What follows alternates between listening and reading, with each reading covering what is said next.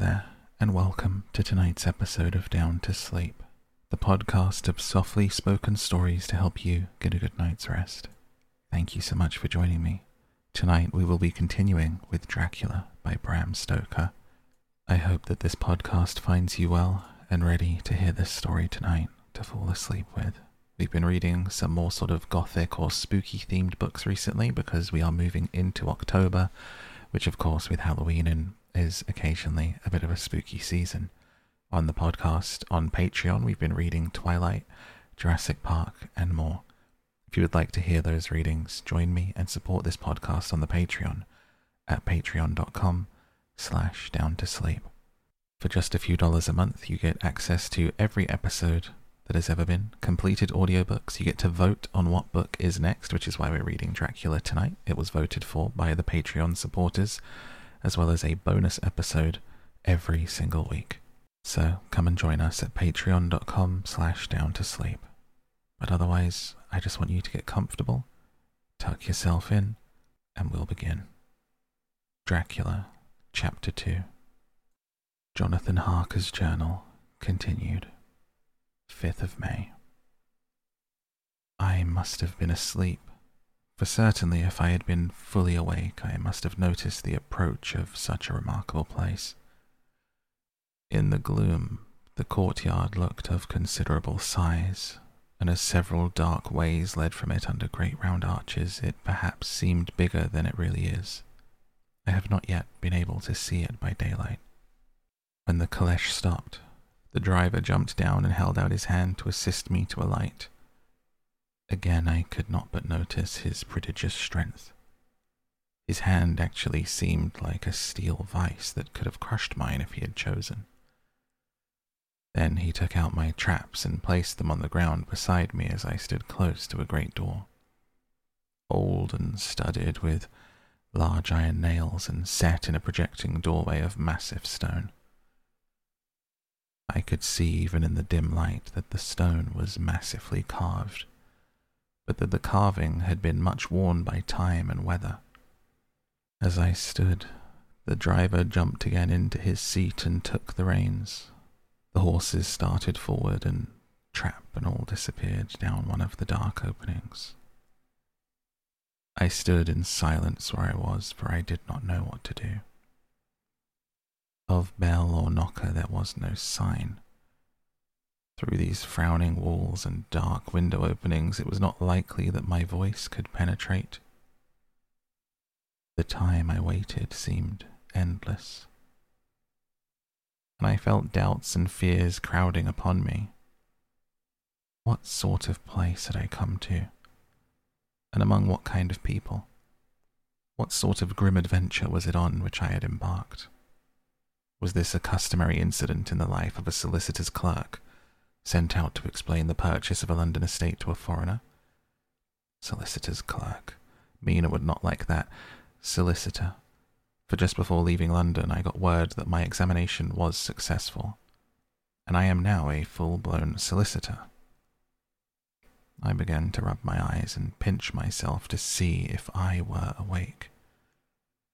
It all seemed like a horrible nightmare to me, and I expected that I should suddenly awake and find myself at home, with the dawn struggling in through the windows as I had now and again felt in the morning after a day of overwork, but my flesh answered the pinching test.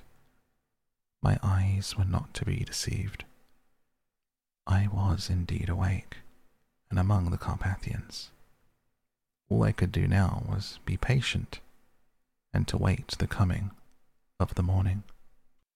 Just as I had come to this conclusion, I heard a heavy step approaching behind the great door and saw through the chinks the gleam of a coming light. Then there was the sound of rattling chains, the clanking of massive bolts drawn back. A key was turned with the loud grating noise of long disuse, and the great door swung back. Within stood a tall old man, clean shaven save for a long white moustache and clad in black from head to foot. without a single speck of colour about him anywhere. He held in his hand an antique silver lamp, in which the flame burned without chimney or globe of any kind, throwing long quivering shadows as it flickered in the draught of the open door. The old man motioned me in with his right hand with a courtly gesture, saying in excellent English but with strange intonation, Welcome to my house. Enter freely and of your own will. He made no motion of stepping to meet me, but stood like a statue, as though his gesture of welcome had fixed him into stone. The instant, however, that I had stepped over the threshold, he moved impulsively forward, and holding out his hand, grasped mine with a strength which made me wince. An effect which has not lessened by the fact that it seemed as cold as ice, more like the hand of a dead than living man. Again he said, Welcome to my house.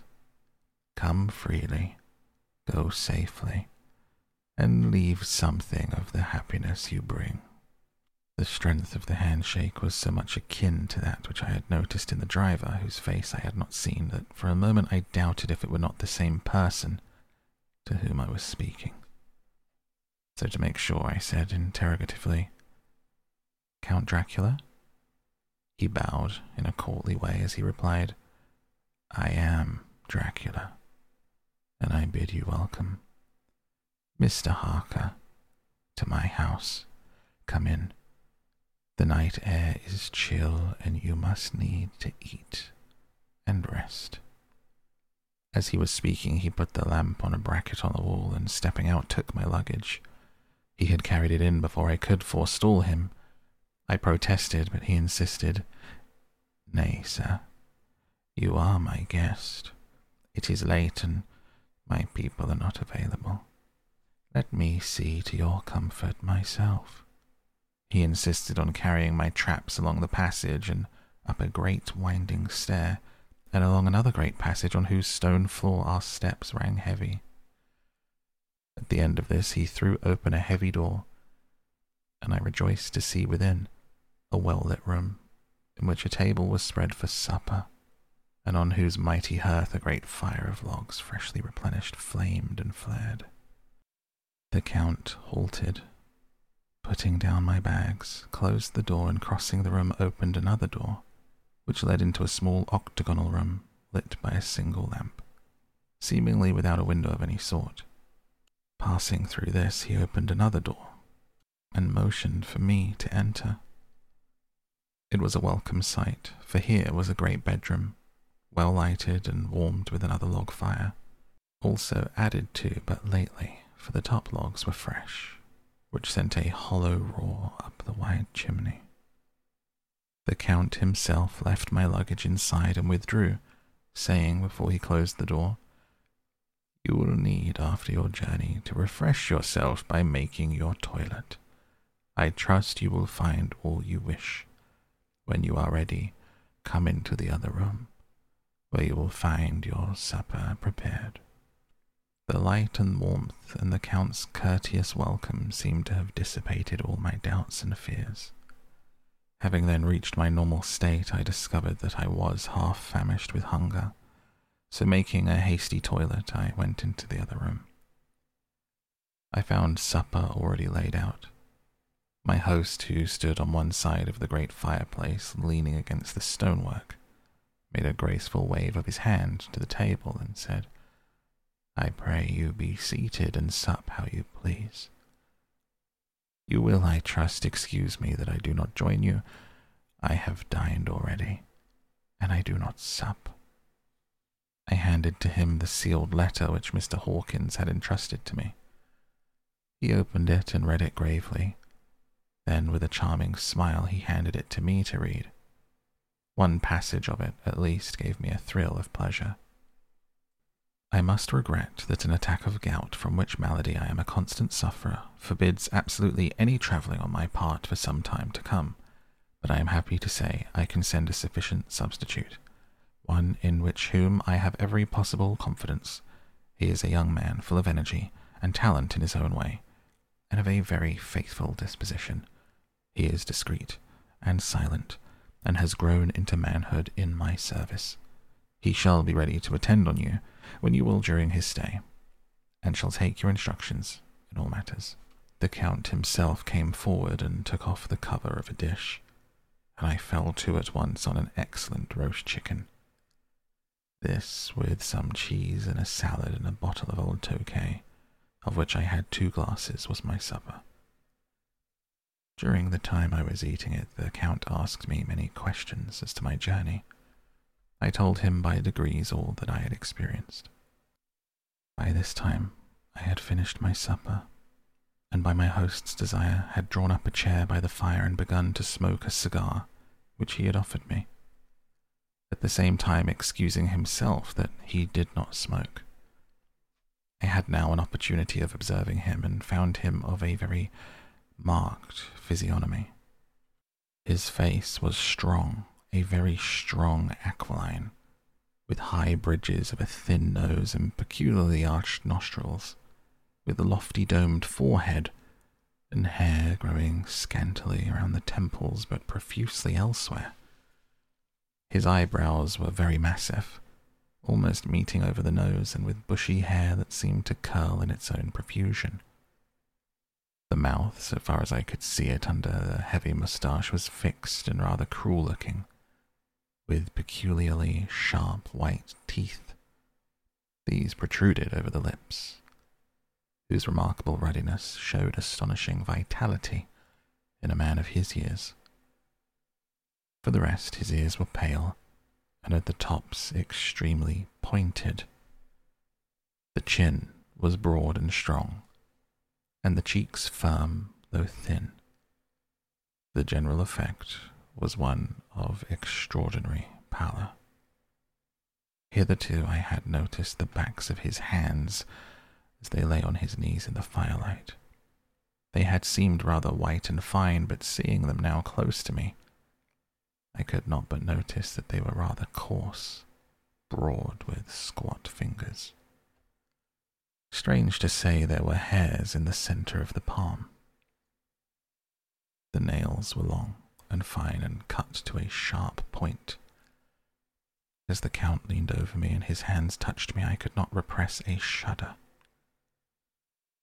It may have been that his breath was rank, but a horrible feeling of nausea came over me which, do what I would, I could not conceal. The Count, evidently noticing it, drew back, and with a grim sort of smile which showed more than he had yet done of his teeth, sat himself down again on his own side of the fireplace. We were both silent for a while, and as I looked towards the window, I saw the first dim streak of the coming dawn. There seemed a strange stillness over everything. But as I listened, I heard as if down from below in the valley the howling of many wolves. The Count's eyes gleamed, and he said, Listen to them, the children of the night. What music they make. Seeing, I suppose, some expression in my face strange to him, he added, Ah, sir, you dwellers in the city cannot enter into the feelings of the hunter. Then he rose and said, But you must be tired. Your bedroom is all ready. Tomorrow you shall sleep as late as you will. I have to be away till the afternoon, so sleep well and dream well. With a courteous bow, he opened for me himself the door to the octagonal room, and I entered my bedroom. I am all in a sea of wonders. I doubt, I fear, I think strange things which I dare not confess to my own soul. God keep me, if only for the sake of those dear to me. The 7th of May. It is again early morning, but I have rested and enjoyed the last twenty four hours. I slept till late in the day and awoke of my own accord. When I had dressed myself, I went into the room where we had supped and found cold breakfast laid out, with coffee, kept hot by the pot being placed on the hearth. There was a card on the table which was written, I have to be absent for a while. Do not wait for me. D. I set to and enjoyed a hearty meal. When I had done, I looked for a bell so that I might let servants know that I had finished, but I could not find one. There are certainly odd deficiencies in the house, considering the extraordinary evidences of wealth which are around me. The table service is of gold and so beautifully wrought that it must be of immense value. The curtains and upholstery of the chairs and sofas, the hangings of my bed, are of the costliest and most beautiful fabrics. They must have been of fabulous value when they were made, for they are centuries old, though in excellent order. I saw something like them in Hampton Court, but there they were worn and frayed and moth eaten, but still in none of the rooms is there a mirror. There is not even a toilet glass on my table. And I had to get the little shaving glass from my bag before I could either shave or brush my hair. I have not yet seen a servant anywhere, or heard a sound near the castle except the howling of wolves. Some time after I had finished my meal, I do not know whether to call it breakfast or dinner, for it was between five and six o'clock when I had it. I looked about for something to read, for I did not like to go about the castle until I had asked for the Count's permission. There was absolutely nothing in the room book, newspaper, even writing materials. So I opened another door in the room and found a sort of library. The door opposite of mine I tried but found it locked. In the library, I found to my great delight a vast number of English books, whole shelves full of them, bound volumes of magazines and newspapers. A table in the centre was littered with English magazines and newspapers, though none of them were of a very recent date. The books were of the most varied kind history, geography, politics, political, economy, botany, geology, law, all relating to England and English life, customs, and manners. There were even such books of reference as the London Directory, the Red and Blue Books, Whitaker's Almanac, the Army and Navy List, and it somehow gladdened my heart to see it the Law List. Whilst I was looking at the books, the door opened and the Count entered. He saluted me in a hearty way, and hoped that I had had a good night's rest. He went on, I am glad that you found your way in here, for I am sure there is much that will interest you. These companions, he laid his hand on some of the books, have been good friends to me, and for some years past, ever since I had the idea of going to London, have given me many, many hours of pleasure. Through them, I have come to know your great England to know her is to love her. I long to go through the crowded streets of your mighty London, to be in the midst of the whirl, the rush of humanity, to share its life, its change, its death, and all that makes it what it is.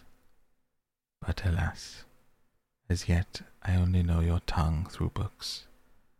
To you, my friend, I look that I know it to speak. Count, I said. You know your English and speak it thoroughly. He bowed gravely. I thank you, my friend, for your all too flattering estimate, but yet I fear that I am but a little way on the road I would travel. True, I know the grammar and the words, but yet I know not how to speak them. Indeed, I said, you speak excellently. Not so, he answered. Well, I know that did I move and speak in your London, none there are who would not know me for a stranger. That is not enough for me.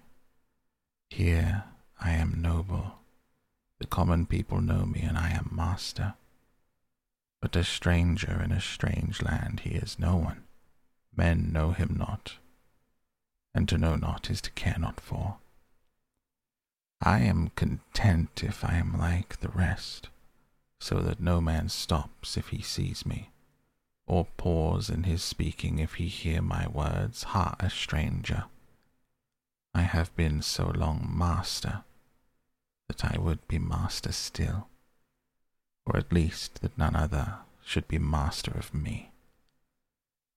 You come to me not alone, as agent of my friend Peter Hawkins of Exeter, to tell me all about my new estate in London. You shall, I trust, rest here with me a while, so that by our talking I may learn the English intonation. And I would that you tell me when I make error even smallest in my speaking. I am sorry that I had to be away so long today but you will, I know, forgive one who has so many important affairs in hand. Of course, I said all I could about being willing and asked if I could come into that room when I chose. He answered, Yes, certainly, and added, You may go anywhere you wish in the castle except where the doors are locked, where of course you will not wish to go. There is reason that all things are as they are. Did you see with my eyes and know with my knowledge, you would perhaps better understand. I said I was sure of this, and he went on. We are in Transylvania, and Transylvania is not England. Our ways are not your ways.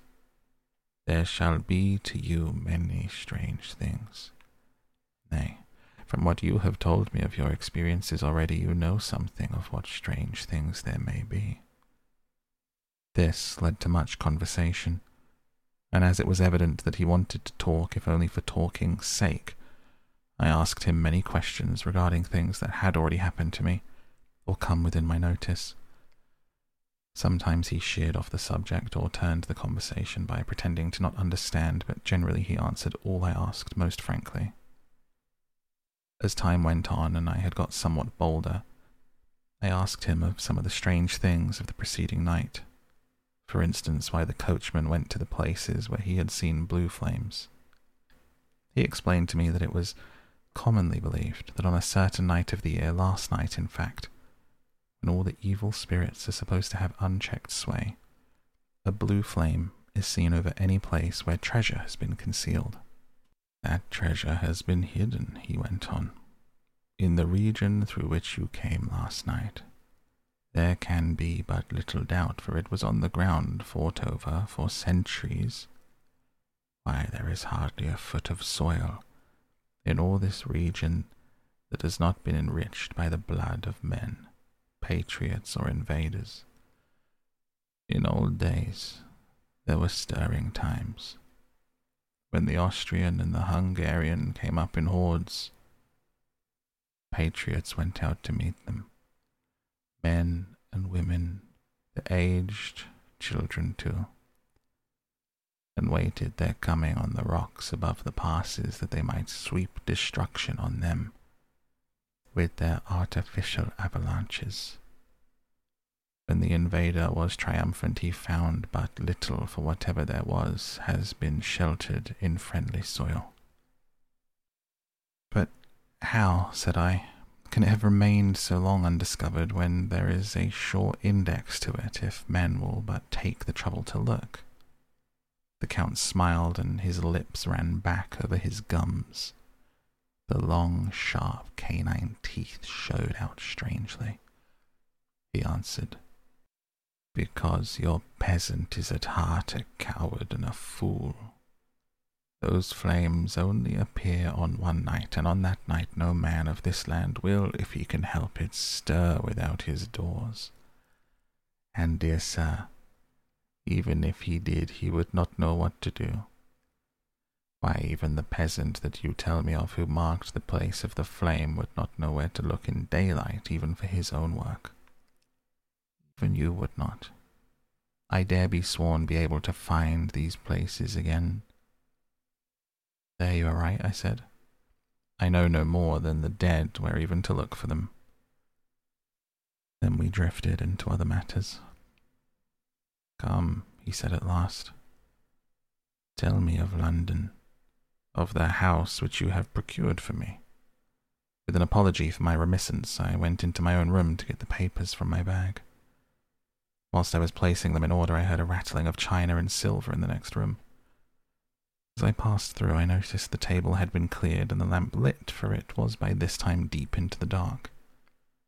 The lamps were also lit in the study, or library, and I found the Count lying on the sofa reading of all the things in the world in English Bradshaw's Guide. When I came in, he cleared the books and papers from the table, and with him I went into the plans and deeds and figures and all sorts. He was interested in everything. He asked me a myriad of questions about the place and its surroundings. He clearly had studied beforehand all he could get on the subject of the neighborhood. He evidently at the end knew very much more than I did. When I remarked this, he answered, Well, but, my friend, is it not needful that I should? When I go there, I shall be all alone, and my friend Harker Jonathan, nay, pardon me, I fall into my country's habit of putting your patronymic first. My friend Jonathan Harker will not be by my side to correct and aid me. He will be in Exeter, miles away, probably working at papers of the law with my other friend Peter Hawkins, so we went thoroughly into the business of the purchase of the estate at Purfleet. When I had told him the facts and got his signature to the necessary papers and had written a letter with them ready to post to Mr. Hawkins, he began to ask me how I had come across so suitable a place. I read to him the notes which I had made at the time, which I inscribe here.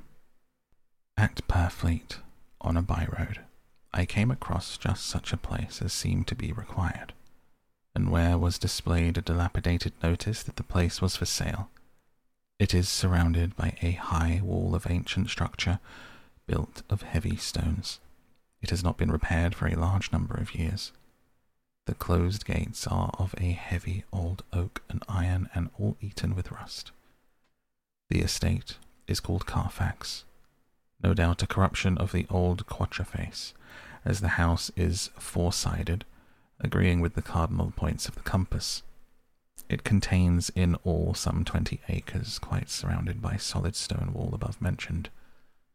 There are many trees on it which make it in places gloomy, and there is a deep, dark looking pond or small lake, evidently fed by some springs, as the water is clear and flows away in a fair sized stream. The house is very large, and of all periods back, I should say, to medieval times, for one part is of stone, immensely thick, with only a few windows high up and heavily barred with iron. It looks like part of a keep, and is close to an old chapel or church. I could not enter it as I had not the key of the door leading to it from the house, but I have taken with my Kodak views of it from various points. The house has been added to, but in a very straggling way, and I can only guess at the amount of ground it covers, which must be very great. There are but few houses close at hand, one being a very large house only recently added to and formed into a private lunatic asylum. It is not, however, visible from the grounds.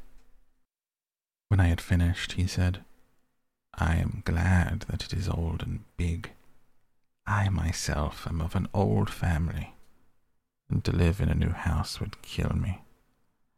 A house cannot be made habitable in a day, and after all, how few days go to make up a century. I rejoice also that there is a chapel of old times. We Transylvanian nobles love not to think that our bones may lie amongst the common dead. I seek not gaiety nor mirth, not the bright voluptuousness of much sunshine and sparkling waters which please the young and gay. I am no longer young, and my heart, through weary years of mourning the dead, is not attuned to mirth. Moreover, the walls of my castle are broken. The shadows are many, and the wind breathes cold through the broken battlements and casements. I love the shade and the shadow, and would be alone with my thoughts when I may. Somehow his words and his look did not seem to accord. or else it was that his cast of face made his smile look malignant. Presently, with an excuse, he left me, asking me to put all my papers together. He was some little time away. I began to look at some of the books around me. One was an atlas, which I found and opened naturally at England, as if that map had been much used. On looking at it, I found in certain places little rings marked, and on examining these, I noticed one was near London on the east side, manifestly where his new estate was situated. The other two were Exeter and Whitby on the Yorkshire coast. It was the better part of an hour when the Count returned. Aha, he said, still at your books. Good. But you must not work always. Come, I am informed that your supper is ready. He took my arm and went into the next room, where I found an excellent supper ready on the table. The Count again excused himself as he had dined out on his way, being away from home. But he sat on the previous night and chatted whilst I ate. After supper, I smoked as on the last evening, and the Count stayed with me, chatting and asking questions on every conceivable subject, hour after hour. I felt that it was getting very late indeed. But I did not say anything, for I felt under obligation to meet my host's wishes in every way. I was not sleepy. The long sleep yesterday had fortified me, but I could not help experiencing that chill which comes over one at the coming of dawn, which is like in its way the turn of a tide. They say that people who are near death die generally at the change to dawn or at the turn of the tide. Anyone who has, when tired and tied, as it were, to his post, experienced this change in the atmosphere can well believe it. All at once we heard the crow of a cock coming up through the clear morning air. Count Dracula, jumping to his feet, said, Why, there's morning again. How remiss I am to let you stay up so long. You must make your conversation regarding my dear new country of England less interesting, so I may not forget how time flies by us. With a courtly bow, he quickly left me. I went into my own room and I drew the curtains, but there was little to notice. My window opened into the courtyard. All I could see was the warm grey of quickening sky. So I pulled the curtains again. 8th of May. I began to fear as I wrote in this book that I was getting too diffuse, and now I am glad that I went into detail from the first, for there is something so strange about this place, and all in it that I cannot but feel uneasy. I wish I was safe out of it, or that I had never come. It may be that this strange night existence is telling on me, but would that that were all. If there were anyone to talk to, I could bear it, but there is no one. I have only the Count to speak with, and he. I fear I am myself the only living soul within this place. Let me be prosaic so far as facts can be, it will help me to bear up, but my imagination must not run riot with me. If it does, I am lost. Let me say at once how I stand, or seem to. I only slept a few hours when I went to bed. Feeling that I could not sleep any more, I got up. I had hung my shaving glass by the window and I was just beginning to shave. Suddenly I felt a hand on my shoulder and I heard the Count's voice saying to me, Good morning. I started, for it amazed me that I had not seen him. The reflection of the glass covered the whole room behind me. In starting, I had cut myself slightly, but I did not notice it at the moment. Having answered the Count's salutation, I turned to the glass again to see how I had been mistaken. This time there could be no error, for the man was close to me, and I could see him over my shoulder. But there was no reflection of him in the mirror. The whole room behind me was displayed, but there was no sign of a man in it, except myself. This was startling and coming on top of so many strange things was beginning to increase that vague feeling of uneasiness which I always have when the Count is near. But at the instant that I saw that the cut had bled a little, the blood was trickling over my chin. I laid down my razor, turning as I did so half around for some sticking plaster. When the Count saw my face, his eyes blazed with a sort of demoniac fury. He suddenly made a grab at my throat. I drew away, and his hand touched the string of beads which held the crucifix. It made an instant change in him. The fury passed so quickly I could hardly believe that it was ever there. Take care, he said. Take care how you can cut yourself. It is more dangerous than you think in this country. Seizing the shaving glass, he went on. And this is the wretched thing that has done the mischief. It is a foul bauble of man's vanity. Away with it. Opening the heavy window with one wrench of his terrible hand, he flung out the glass, which was shattered into a thousand pieces on the stones of the courtyard far below. He withdrew without a word. It is very annoying, for I do not see how I am to shave unless in my watch case or the bottom of the shaving pot, which is fortunately of metal. When I went into the dining room, breakfast was prepared, but I could not find the Count anywhere, so I breakfasted alone. It is strange that as yet I have not seen the Count eat or drink. He must be a very peculiar man. After breakfast, I did a little exploring in the castle. I went out on the stairs and found a room looking towards the south. The view was magnificent. From where I stood, there was every opportunity of seeing it. The castle is on the very edge of a terrible precipice. A stone falling from the window would fall a thousand feet without touching anything. As far as the eye can reach is a sea of green tree tops, with occasionally a deep rift where there is a chasm. Here and there are silver threads where the rivers wind in deep gorges through the forests. But I am not in heart to describe beauty, for when I had seen the view, I explored further. Doors, doors, doors everywhere, all locked and bolted in no place save from the windows in the castle walls is there an available exit. The castle is a veritable prison, and I am a prisoner. And that is where we close the book on this episode of Down to Sleep and on Dracula Chapter 2. Thank you for joining me tonight do come and join us on the Patreon if you would like to support this podcast and get every single episode, including those bonus episodes every week, at patreon.com slash down to sleep. I hope that you have wonderful rest, wonderful dreams, and that there isn't Count Dracula in them trying to have a little nibble on you. Until next time, good night.